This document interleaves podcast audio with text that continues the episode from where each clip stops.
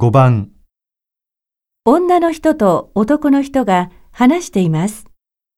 男の人は、まずどこへ行かなければなりませんか？あなた、ちょっと悪いけどスーパーに行ってきて。うん、いいよ。えー、っと、これが買い物のリスト。それからスーパーの中のクリーニング屋にこのワイシャツ出してきて。あ、このワイシャツ、明日着たいんだけど、間に合うかな？11時までに持っていけば、ちょっと料金は高くなるけど、夕方にはできるわよ。今10時だから、時間は十分間に合うね。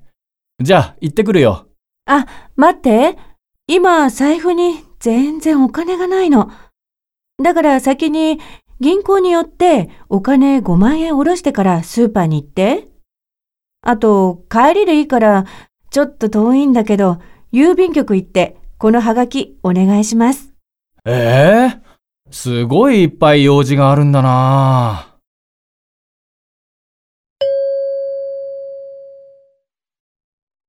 男の人は、まずどこへ行かなければなりませんか？